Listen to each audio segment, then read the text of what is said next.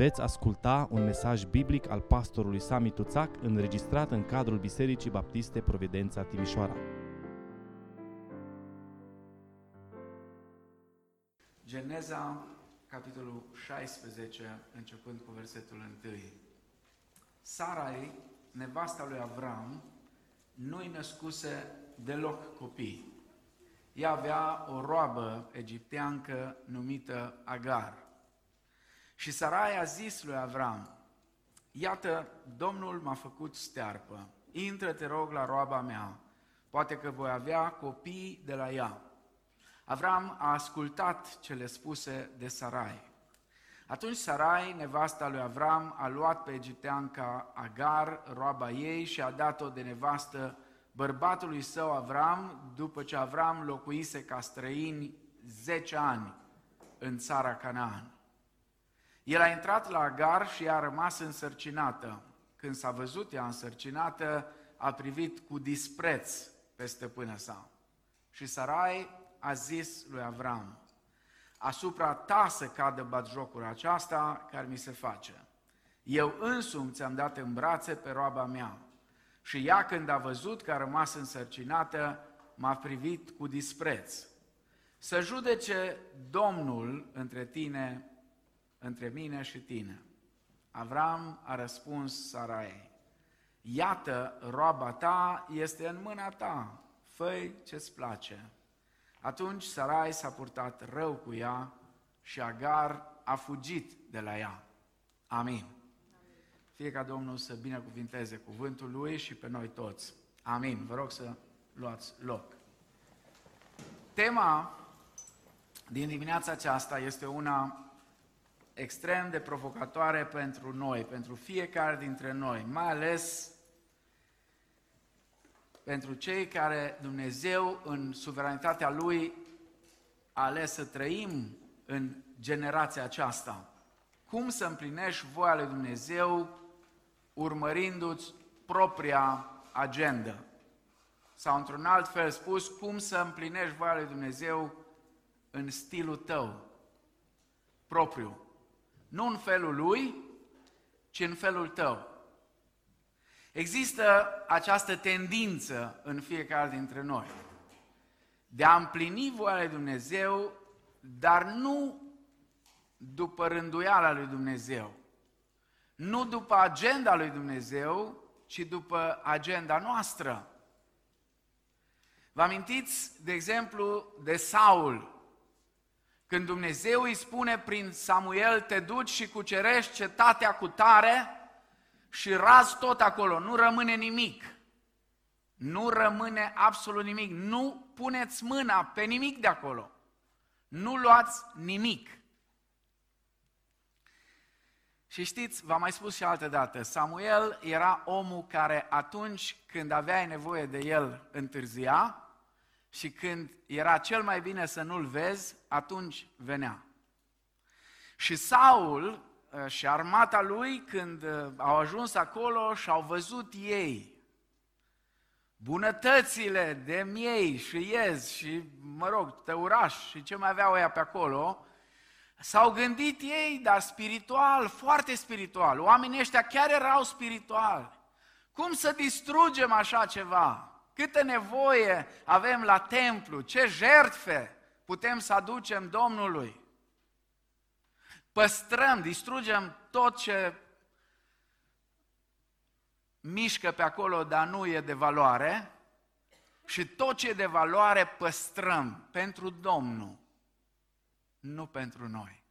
Și apare Samuel exact în momentul ăla.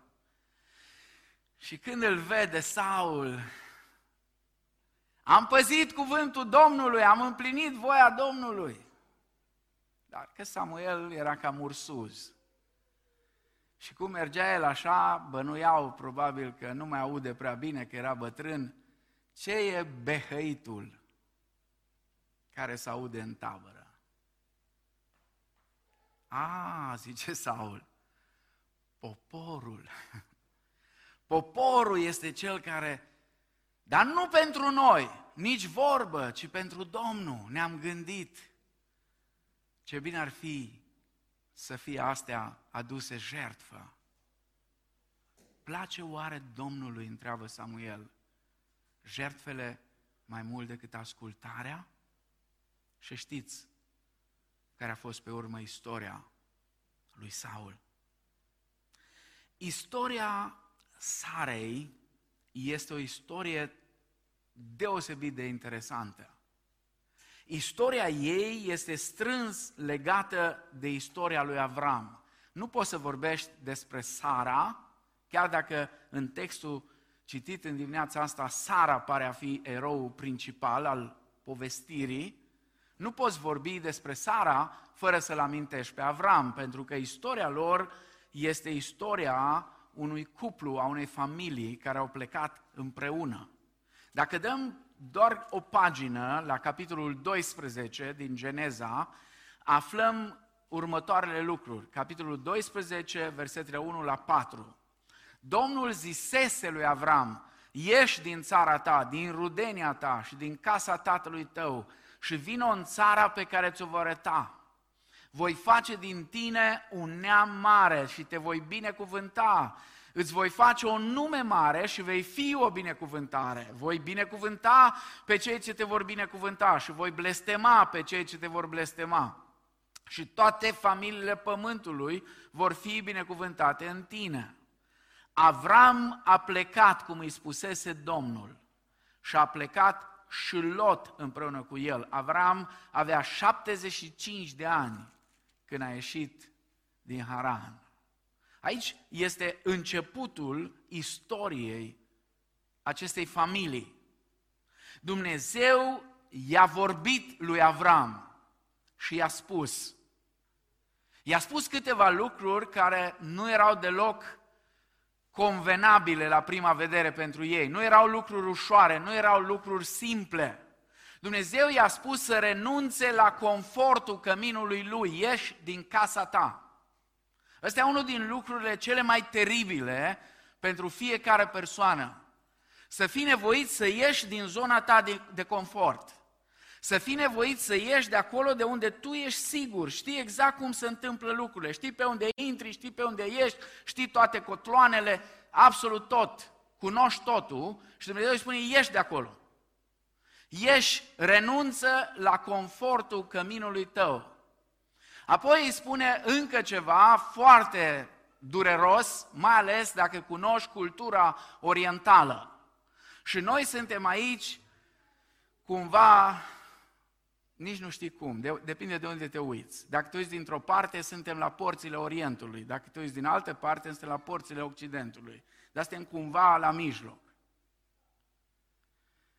Și pentru că suntem cumva, într-un fel, și la porțile Orientului, aș zice eu, dar să nu se supere nimeni pe mine ca aș fi șovin, mai ales cei din sud-estul țării sunt mai la porțile Orientului, iar noi cei de aici vrem să credem că suntem mai la porțile Occidentului. Nu știu dacă e așa. Dar cam așa, astea sunt glumele care circulă în România după 100 de ani de mare unire, în continuare suntem ardeleni, bănățeni, olteni, moldoveni și ce mai fi. Și încă știm glume unii despre alții. E adevărat că despre bănățeni încă nu am auzit bancuri, știu unul singur și ăla e în favoarea bănățenilor. În rest, nu cunosc cum știu despre alții. Dar înțelegem ce înseamnă ce îi spune Dumnezeu lui Avram, ieși din casa tatălui tău. Ieși din casa tatălui tău. Îi spune să renunțe la confortul căminului lui și apoi să plece din mijlocul rudelor lui. Adică să pleci din mijlocul celor pe care îi cunoști cel mai bine, cu care ai crescut, cu care ai împărtășit bunele și relele. Ieși de acolo. Pleacă de acasă pleacă dintre neamuri, pleacă dintre rude, ieși de acolo. Și apoi îi spune să părăsească posesiunile tatălui lui, tot ce ai. Lași totul și ai plecat. De fapt, Dumnezeu îi cere să renunțe la tot ceea ce era familiar pentru el. Și foarte greu este pentru fiecare dintre noi să ne rupem de lucrurile care sunt familiare cu care suntem obișnuiți. Apoi Dumnezeu îi spune că îl va conduce într-o țară nouă, că îl va face o națiune mare și că el va fi tatăl multor națiuni.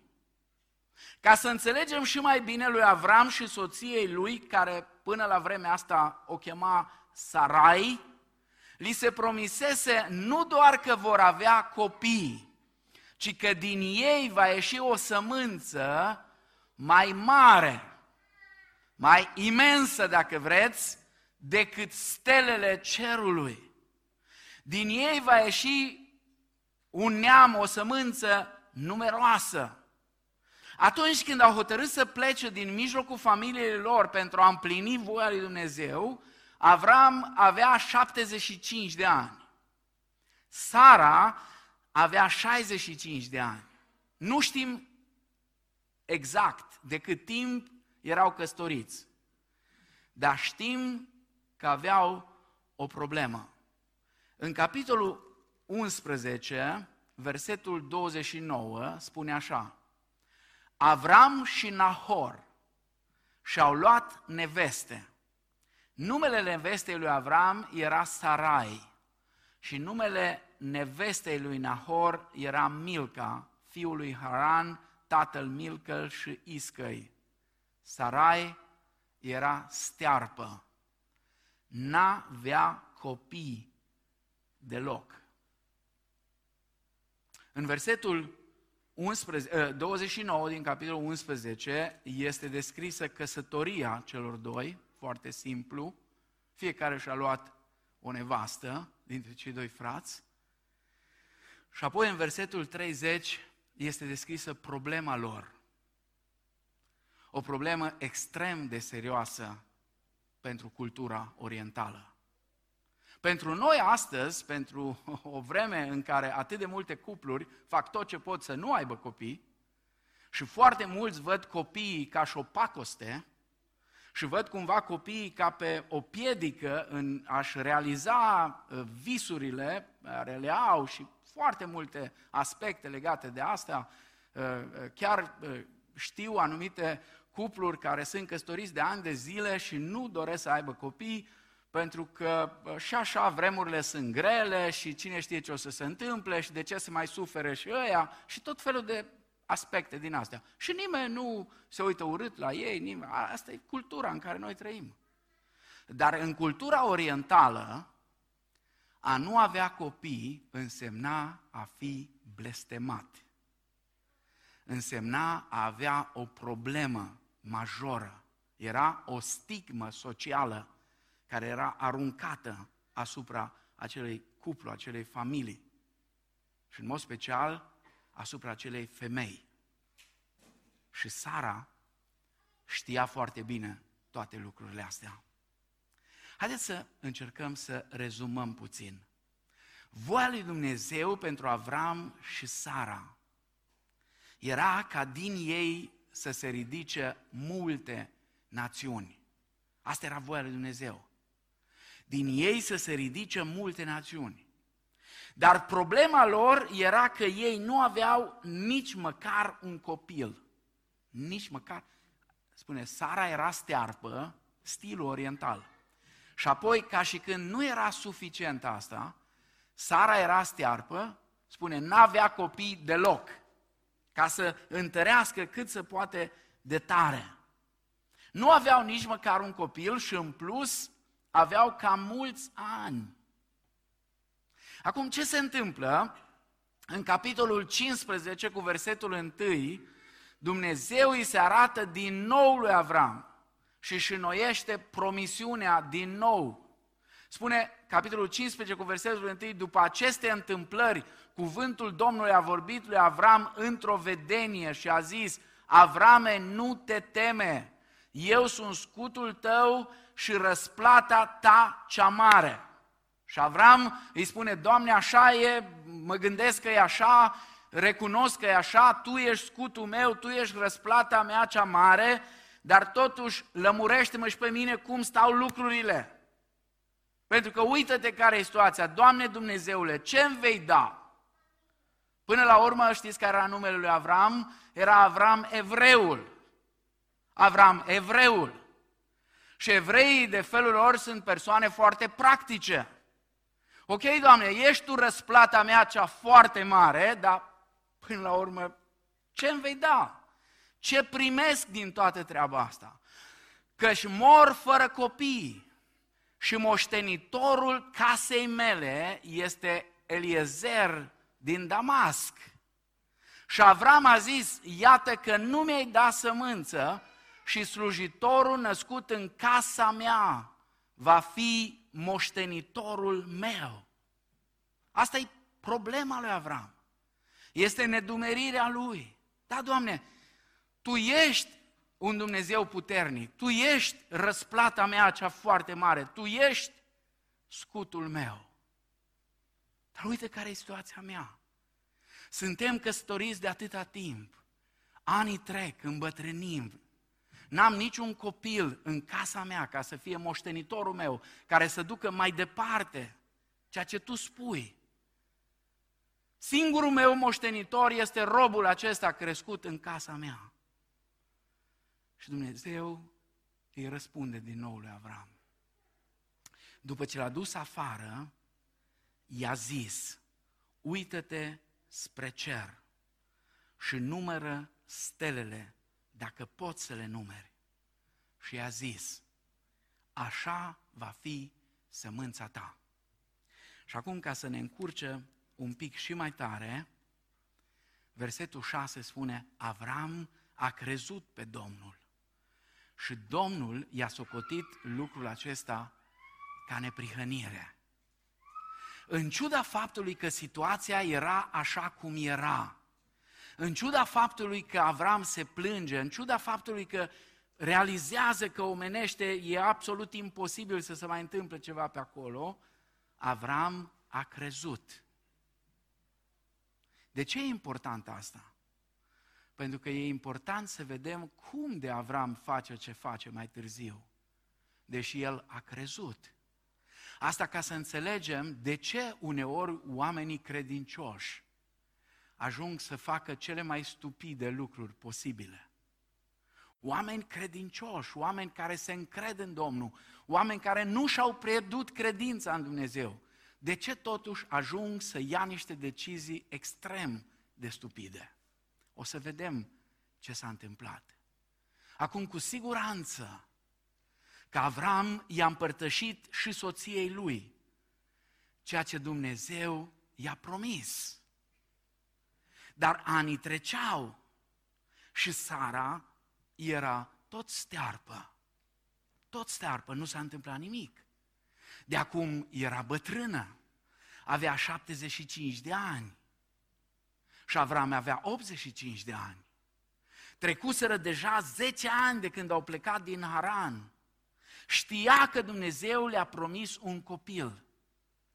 Dar văzând că are o problemă, s-a văzut constrânsă să o rezolve.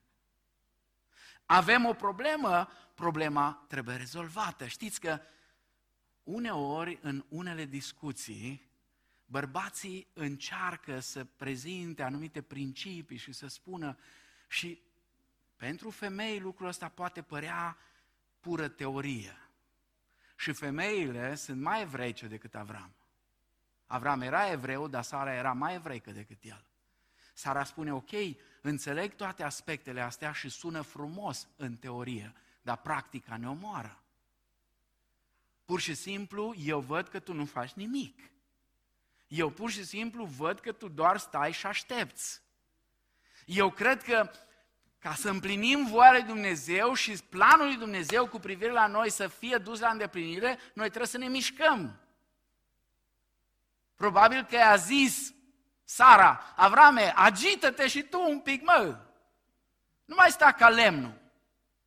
Nu se poate una ca asta.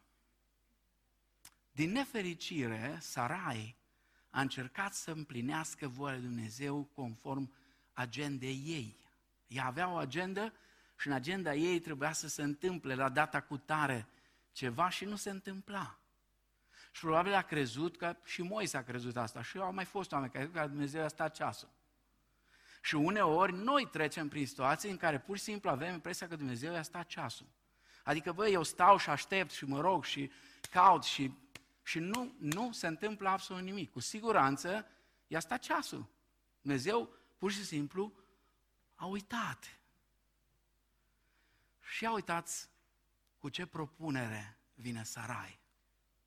Sarai, nevasta lui Avram, nu-i născuse deloc copii. În modul în care este prezentată povestea era la fel de simplu, se spune, nu-i născuse copii. Dar ca să apese și mai tare pedala pe problema care era acolo, spune, nu-i născuse deloc copii.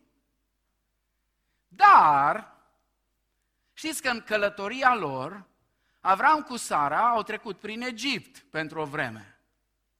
Și acolo în Egipt, nu mai intrăm în detalii, faraonul Egiptului i-a făcut niște cadouri lui Avram și Sarei. Și printre cadourile care i le-a făcut faraonul Egiptului era o roabă, un fel de cameristă, dacă vreți, cineva care o însoțea pe Sarai peste tot. Agar, tinerică, frumușică. Te uitai la ea, scria pe ea prosperitate. Numai când te uitai la ea. Și Agar se uită și zice, iată, Domnul m-a făcut stearpă. Adică n-am nicio vină că sunt așa, Dumnezeu e de vină. E problema lui, el a făcut asta. El vorbește de copii, e simplu să vorbești de copii. Dar pe mine el m-a făcut stearpă. Intră, te rog, la roaba mea, poate că voi avea copii de la ea. Avram a ascultat cele spuse de Sarai. Acum, nu intru în detalii. Din nou, din punct de vedere al contextului cultural, nu era nimic anapod acolo. Lucrul acesta se practica.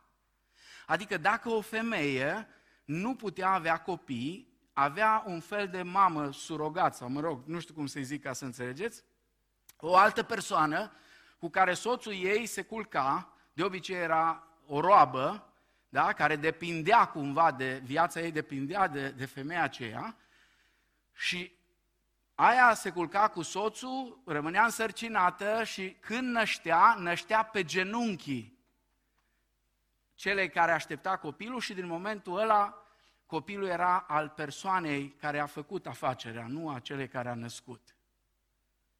Și absolut legal era, totul era legal. Și în felul acesta, mai ales doamnele din societatea înaltă a antichității, își rezolvau cumva această problemă, această stigmă. Și Sarai nu face nimic anapoda, face exact ceea ce se făcea în cultura vremii de atunci. Ea l-a convins pe Avram că Dumnezeu urma să-și împlinească promisiunea printr-o altă femeie. Vă rog, e același, să înțelegeți, e același Avram care a crezut pe Dumnezeu. Nu-i vorba de altul. Nu a venit un alt Avram, nu e o clonă, e același. Același care în capitolul 15 cu versetul 6 l-a crezut pe Domnul și Domnul i-a socotit asta ca neprihănire. De fapt, Sarai renunță la credință și apelează la logica umană. Și logica spunea cam așa. Deci, adică știți, orice concluzie începe cu deci. Da? Și noi, cum iubim concluziile, de aia întotdeauna începem cu deci. Deci, Dumnezeu ne-a promis un copil. Da? Toată lumea e de acord? Da, Avram, sigur că da, Sarai, așa e, Dumnezeu ne-a promis un copil. Bun, deci, Dumnezeu ne-a promis un copil, dar, știți că întotdeauna după deci urmează dar. Dar eu nu pot avea copii. E așa? Avram spune, da, așa e. E adevărat că de 10 ani nu s-a schimbat nimic? Avram spune, da, așa e. Oare nu cumva Ați mai auzit povestea cu oare a zis Dumnezeu cu adevărat? Oare nu cumva rezultă de aici, din toată ecuația asta? Adică Pur și simplu Dumnezeu ne-a promis un copil, eu nu pot avea copii, au trecut 10 ani, oare nu ar fi că ar trebui să facem ceva să-L ajutăm pe Dumnezeu? Sigur, Dumnezeu avea în vedere un copil. Noi nu facem altceva decât să împlinim voia Lui. Este clar că Dumnezeu este responsabil că eu n-am copii, spune Sara. Domnul m-a făcut stearpă. Și este clar că noi trebuie să rezolvăm problema. Nu facem nimic greșit, facem doar ceea ce fac toți ceilalți care au aceeași problemă ca și noi. În societatea în care noi trăim, așa fac toți. Acum, se pare că Sarai avea deja planul făcut. Înainte de a purta discuțiile astea cu Avram, ea deja își făcuse agenda. Dar observați că ea nu se abate foarte mult, am zice noi așa, îngăduitor cu ea, de la voia lui Dumnezeu. Ea în continuare vrea copilul să fie al lui Avram, mă rog, să fie, cum a zis Domnul, toate. avea deja pregătită rezolvarea problemei, iar numele rezolvării era Agar. Agar, care era mult mai tânără, posibil că era și frumoasă, arătoasă, nu știu să vă spun, însă părea foarte fertilă. În comparație cu Sara, asta părea foarte fertilă. Și planul Saraei l-a convins pe Avram. Cum? Nu știu. Mă gândesc, mă gândesc, cum poate o femeie să obțină tot ce vrea ea de la soțul ei? Nu știu dacă ați auzit povestea cu cineva care tot încerca tot felul de lucruri și nu mergeau lucrurile, nu se făceau. Și atunci a dat sfat, încearcă lacrimile încearcă lacrimile. Nu știu dacă Sara s-a pus să plângă, dar până la urmă, Sarai l-a convins pe Avram. L-a convins. Acum, haideți să ne uităm cu atenție aici. Nemai având răbdare să creadă că Dumnezeu îi va împlini promisiunea, Sarai a recurs la propriile ei metode pentru a face ca acest lucru să se întâmple.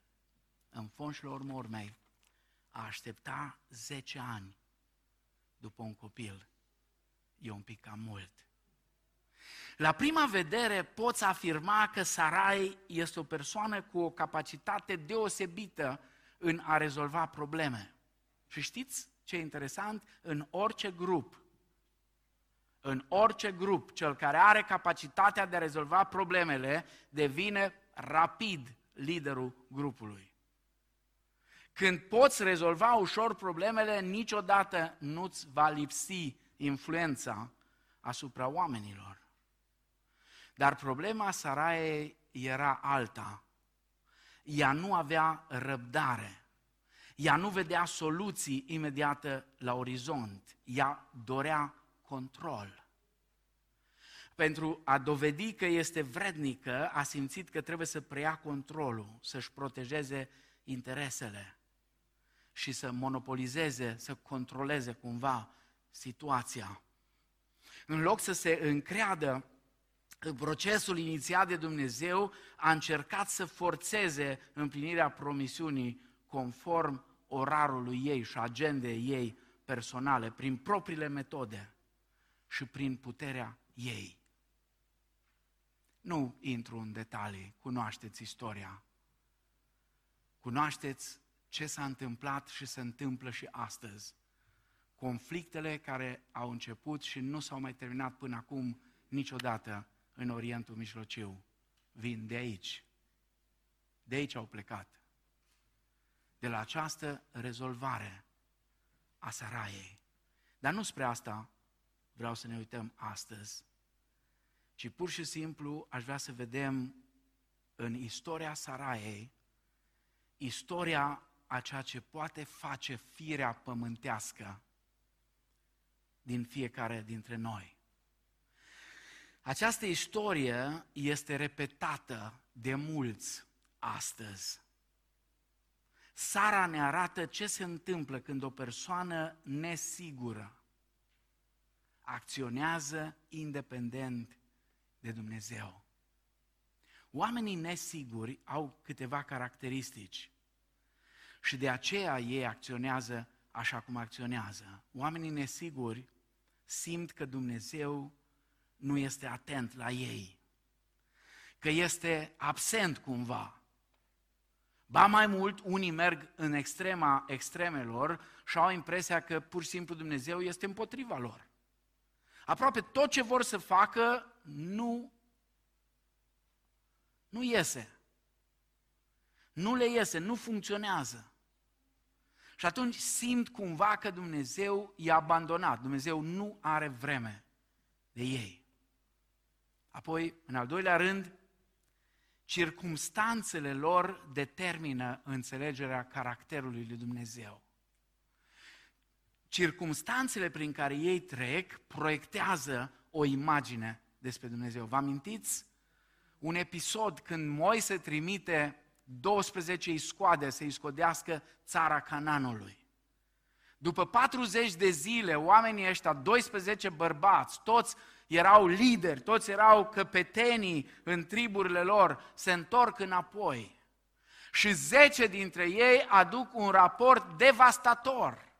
Deși toți împreună ă, recunosc că țara este extraordinară, curge lapte și miere acolo, e fantastic, toți recunosc că sunt cetăți întărite, sunt oameni mari, sunt uriași, sunt armate puternice, zece dintre ei îl văd pe Dumnezeu în lumina circumstanțelor lor și spun, suntem niște lăcuste. Oamenii ăștia ne vor mânca. Ceilalți doi, Iosua și Caleb, deși văd aceleași lucruri, văd circumstanțele prin prisma Dumnezeului lor. Ei spun, dacă Domnul va fi binevoitor cu noi, îi vom mânca. Îi vom mânca. Circumstanțele determină înțelegerea caracterului Dumnezeu pentru acei oameni nesiguri pe ei, ca și Sara. 3. Oamenii aceștia devin preocupați de interesele lor personale și dezvoltă tendință manipulatoare față de alții. Tendința de a-i manipula pe cei din jur este o tendință cu care ne confruntăm toți. Inclusiv copilul mic din leagăn. El urlă, țipă, de ce? Pentru că știe că de fiecare dată mama, tata, bunul, buna, străbunicul, străbunica, acum oamenii trăiesc mult, câte 100 de ani și atunci nu știu câte generații acolo și toată lumea sare, care să-l ia, care să-l, nu știu ce. Și credeți că e prost la care are trei luni și nu știe ce se întâmplă, nu vede bine încă toate lucrurile, dar știe care e șmecheria. Dacă țip, cineva vine. Da? Dacă țip, dacă ameninți că mă dau cu fundul de pământ în magazin, sau mă rog, la biserică sau în stradă sau oriunde, mă dau cu fund de pământ, toată lumea stă cu minte că altfel mă dau cu fund de pământ. E o tendință manipulatoare în fiecare dintre noi. Patru, pentru că se simt intimidați, se raportează la alții prin intimidare. Uitați-vă mai departe în poveste ce face Sara. În momentul în care Avram o ascultă, se întâmplă lucruri care se întâmplă, bineînțeles că Agar, în momentul când s-a văzut, opa, stai puțin, asta e blestemată, eu sunt binecuvântată. Și Sara a început să se simtă intimidată. 5. Oamenii nesiguri nu pot suferi succesul altora nu pot să vadă că cineva are succes. Ba chiar se mânie pe cei care au succes. 5. 6. În mod frecvent dau vina pe alții pentru problemele lor. Cine este de vină pentru situația care s-a creat în casa lui Avram? Cine? Sarai? Nu, nici vorba. Cine e de vină? Avram e de vină. Avram e de vină. Tu ești de vină. Uite-te ce-mi face roaba. Da? Protejata ta, eu fi zis acum. Eu știu că oameni sunt, dar nu credeți că ăștia din care sunt pe paginile Bibliei erau, mă rog, niște sfinți din aia cu aureole, cum îți pe poze și așa mai departe. Nu, erau oameni. Erau oameni. Știu eu cum s-o fi uitat și Avram către Agar, habar n-am. Urât nu cred că s-o uitat la ea. Și spune, tu ești de vină. Și apoi mai este ceva. A controla lucrurile pentru oamenii nesiguri pare mult mai logic decât să te încrezi în Dumnezeu pur și simplu. E mult mai logic să ai totul în control. Nu știu cum ești tu. Nu știu care e starea în care ești. Nu știu dacă te identifici cu doamna Sara, fostă Sarai, dacă te lupți cu ispita de a controla problemele în loc să lași pe Dumnezeu să le rezolve El, poate că n-ar strica să ne oprim chiar acum. Să ne oprim și să ne rugăm ca Duhul Sfânt al lui Dumnezeu să ne ofere o nouă perspectivă pentru rezolvarea problemelor, a situațiilor delicate, a încercărilor prin care trecem. Când ți se pare că Dumnezeu este departe, sau poate crezi că Dumnezeu e supărat pe tine, când vezi că te rogi, te rogi, te rogi și nimic nu se întâmplă. Te rogi pentru ceva și nu se întâmplă nimic, parcă toate rugăciunile se opresc în tavan. Nu încerca să rezolvi tu. Spune-i lui Dumnezeu exact ce simți. Spune exact, vină înaintea lui Dumnezeu și spune exact ce simți. Ați auzit de Iov? Omul acesta a fost un om fantastic. Un om cu care Dumnezeu însuși se laudă. Nu se laudă oriunde, ci se laudă în Consiliul Universului. Se laudă înaintea îngerilor și înaintea lui Satan însuși. Și apoi știți prin ce trece Iov. Și totuși Iov vine înaintea lui Dumnezeu și îi spune, capitolul 29, Oh, cum nu pot să fiu ca în lunile trecute, ca în zile când mă păzea Dumnezeu? Când candela lui strălucea deasupra capului meu și lumina lui mă călăuzea în întuneric, cum nu sunt ca în zilele puterii mele, când Dumnezeu veghea ca un prieten peste cortul meu? Când cel atotputernic încă era cu mine și când copiii mei stăteau în jurul meu, când mi se scăldau pașii în smântână și stânca vărsa lângă mine pâraie de unde lemn. Dacă ieșeam să mă duc la poarta cetății și dacă îmi pregăteam un scaun în piață, tinerii se trăgeau înapoi la apropierea mea, bătrânii se sculau și stăteau în picioare, mai mari își opreau cuvântările și își puneau mâna la gură. Glasul căpetenilor tăcea și li se lipea limba de cerul gurii. Și apoi continuă și spune în versetul 30, și acum, în, în capitolul 30, am ajuns de râsul celor mai tineri decât mine, pe ai căror părinți nu-i socoteam vrednici să-i pun printre câinii turmei mele. Și apoi continuă și își descarcă inima înaintea lui Dumnezeu. Iov nu se teme să spună tot ce gândește, tot ce e acolo în inima lui. Atunci când ți se pare că Domnul e departe, spune-i. Nu încerca să rezolvi singur, spune-i. Spune-i ce simți. Spune-i prin ce treci, spune-i cu ce te confrunți. Apoi concentrează-ți atenția asupra lui Dumnezeu, asupra caracterului lui. Atunci când viața ei se desfăcea în bucăți și Dumnezeu tăcea, Iov găsește totuși motive să se încreadă în Dumnezeu și dacă veți citi, veți vedea mai departe în cartea Iov că Iov spune că Dumnezeu este bun și este plin de îndurare. Că Dumnezeu observă fiecare detaliu al vieții lui, că Dumnezeu deține controlul, că Dumnezeu are încă un plan pentru viața lui, că Dumnezeu îl va salva.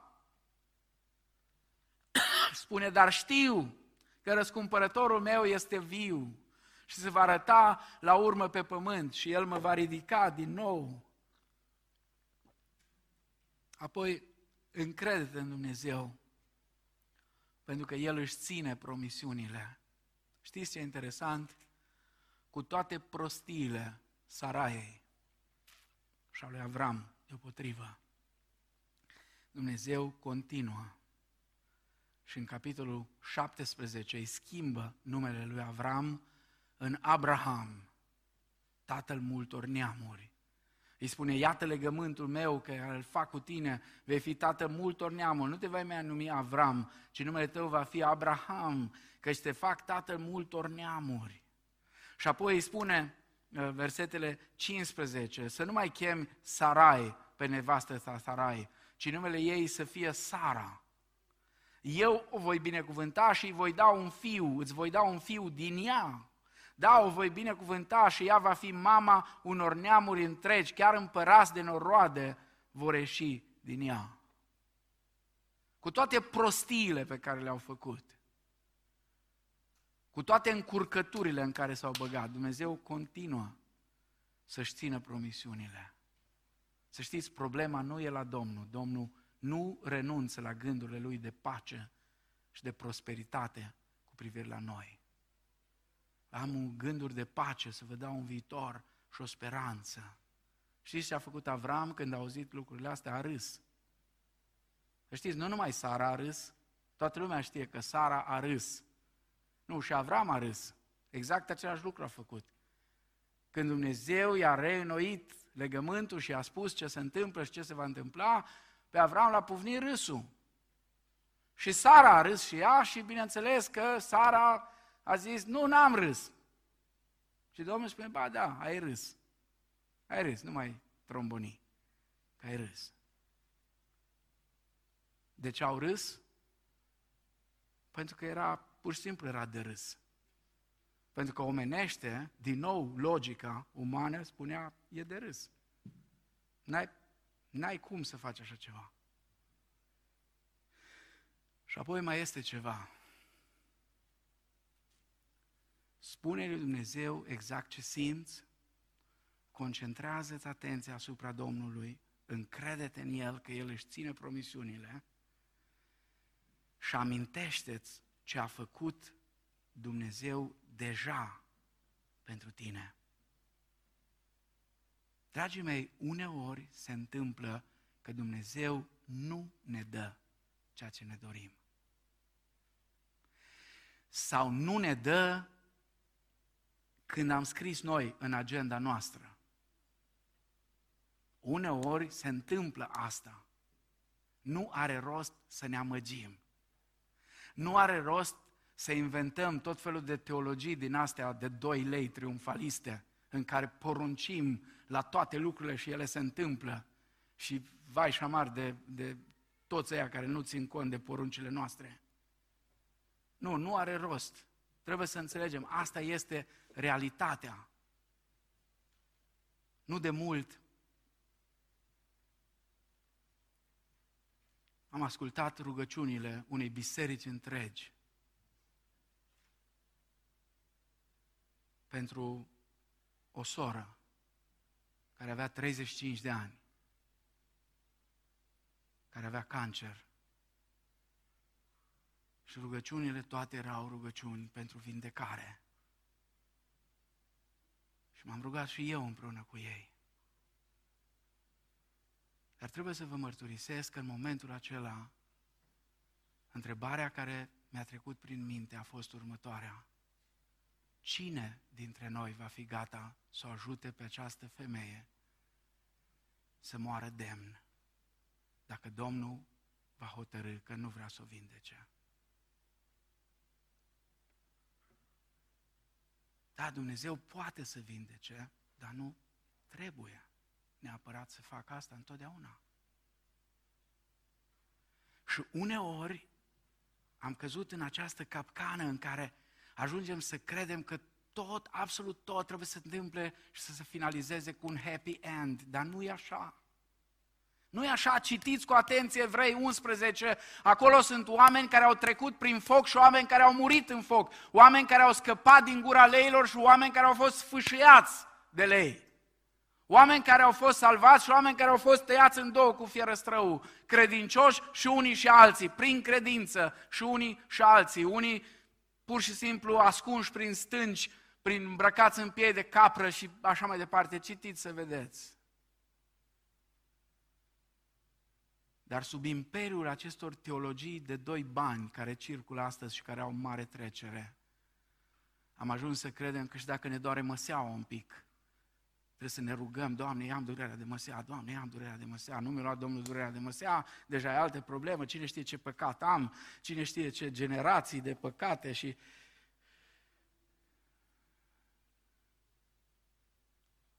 Amintește-ți ce a făcut deja Dumnezeu pentru tine, chiar dacă nu ți-a dat ce ai dorit. Chiar dacă în momentul acesta Dumnezeu n-ar mai face absolut nimic pentru tine. Absolut nimic n-ar mai face din momentul acesta. Amintește-ți ce a făcut El pentru tine. Amintește-ți că l-a dat pe Hristos să moară pentru păcatele tale. Amintește-ți că Isus a renunțat la tot ca tu să poți avea totul. Amintește-ți că Isus s-a dezbrăcat de sine însuși, s-a dezbrăcat de toată gloria Lui. Și s-a făcut asemenea nouă ca să ne facă pe noi asemenea Lui. Amintește-ți de toate astea. Amintește-ți că El a murit ca tu să poți trăi veșnic.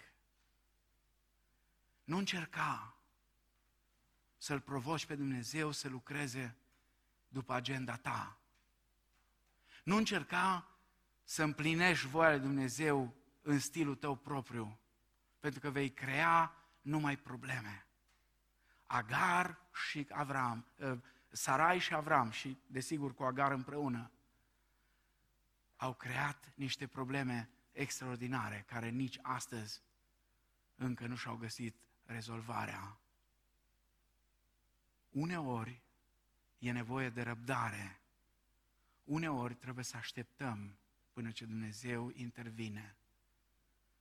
Dar vă rog, nu uitați, Dumnezeu n-a pierdut controlul. Dumnezeu încă are toate lucrurile în control. S-ar putea numai că nu întotdeauna agenda noastră să fie conform cu agenda Lui. Și dacă cumva ni s-a părut vreodată că noi avem puterea să-L determinăm pe Dumnezeu să-și schimbe agenda după agendele noastre, am căzut într-o capcană. Sau e posibil să vorbim despre un alt Dumnezeu, nu despre Dumnezeu care e prezentat aici în Scriptură. Nu despre Dumnezeul care ne-a spus și s-a prezentat lui Moise, eu sunt cel ce sunt.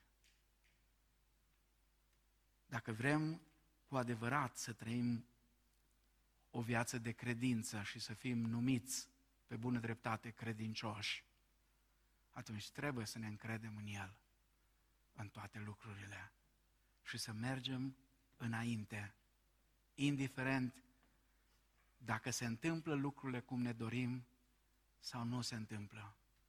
El știe cel mai bine de ce e așa. De ce ades mi-a dat pe cale să îndur dureri și fel de fel, de ce lovit adesea oare, de ce așa, spunea Cure Simion, o știe El. El știe toate lucrurile. Amin.